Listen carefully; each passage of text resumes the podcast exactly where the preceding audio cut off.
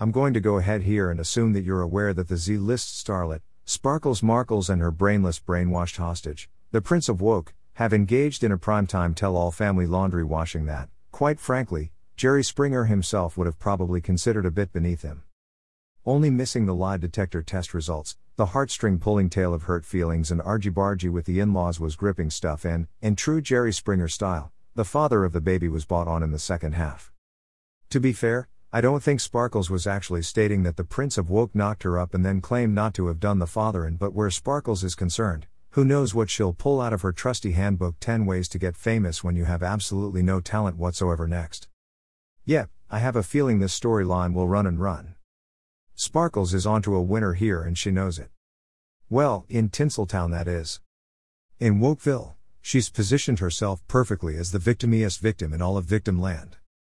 Sitting in some fancy villa, feet nestled in outdoor shag carpeting, she was clearly too moved by her own plight and traumatized by all the privilege she's been experiencing since she suckered his royal wokeness into her undergarments that she didn't realize a bird had gone and crapped all down the front of her thousand pound designer frock.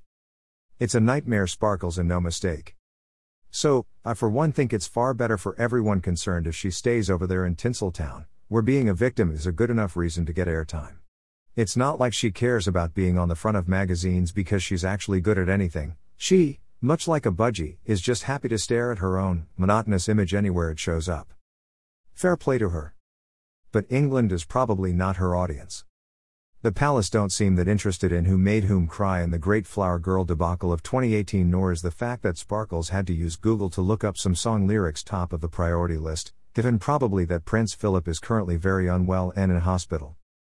Did someone ask Sparkles, at some point, whether her future kids would have red hair, blue eyes, or what tan level their skin would be at? Probably. And? What family doesn't discuss these matters over the dinner table at some point? We're just not about the playground tittle tattle in this country. Will Sparkles and Oprah bring down the monarchy? Er? It was good TV, in exactly the same way as good old Jerry used to be, but, when the credits roll, we switch off the box and go back to moaning about our lockdown hair or trying to figure out why KFC is still not available on our Deliveroo app.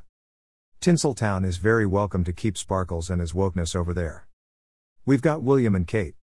We don't actually need a spare set, we've already got the real thing. We absolutely love our young royals, no matter what jibber jabber, bullshittery Sparkles might still be plotting, and if I know anything about Sparkles Markles at all, and I think I do, it's my suspicion that she's scheming to shoehorn Harry Nice but Dim and herself into the top jobs and do away with Kate and William altogether.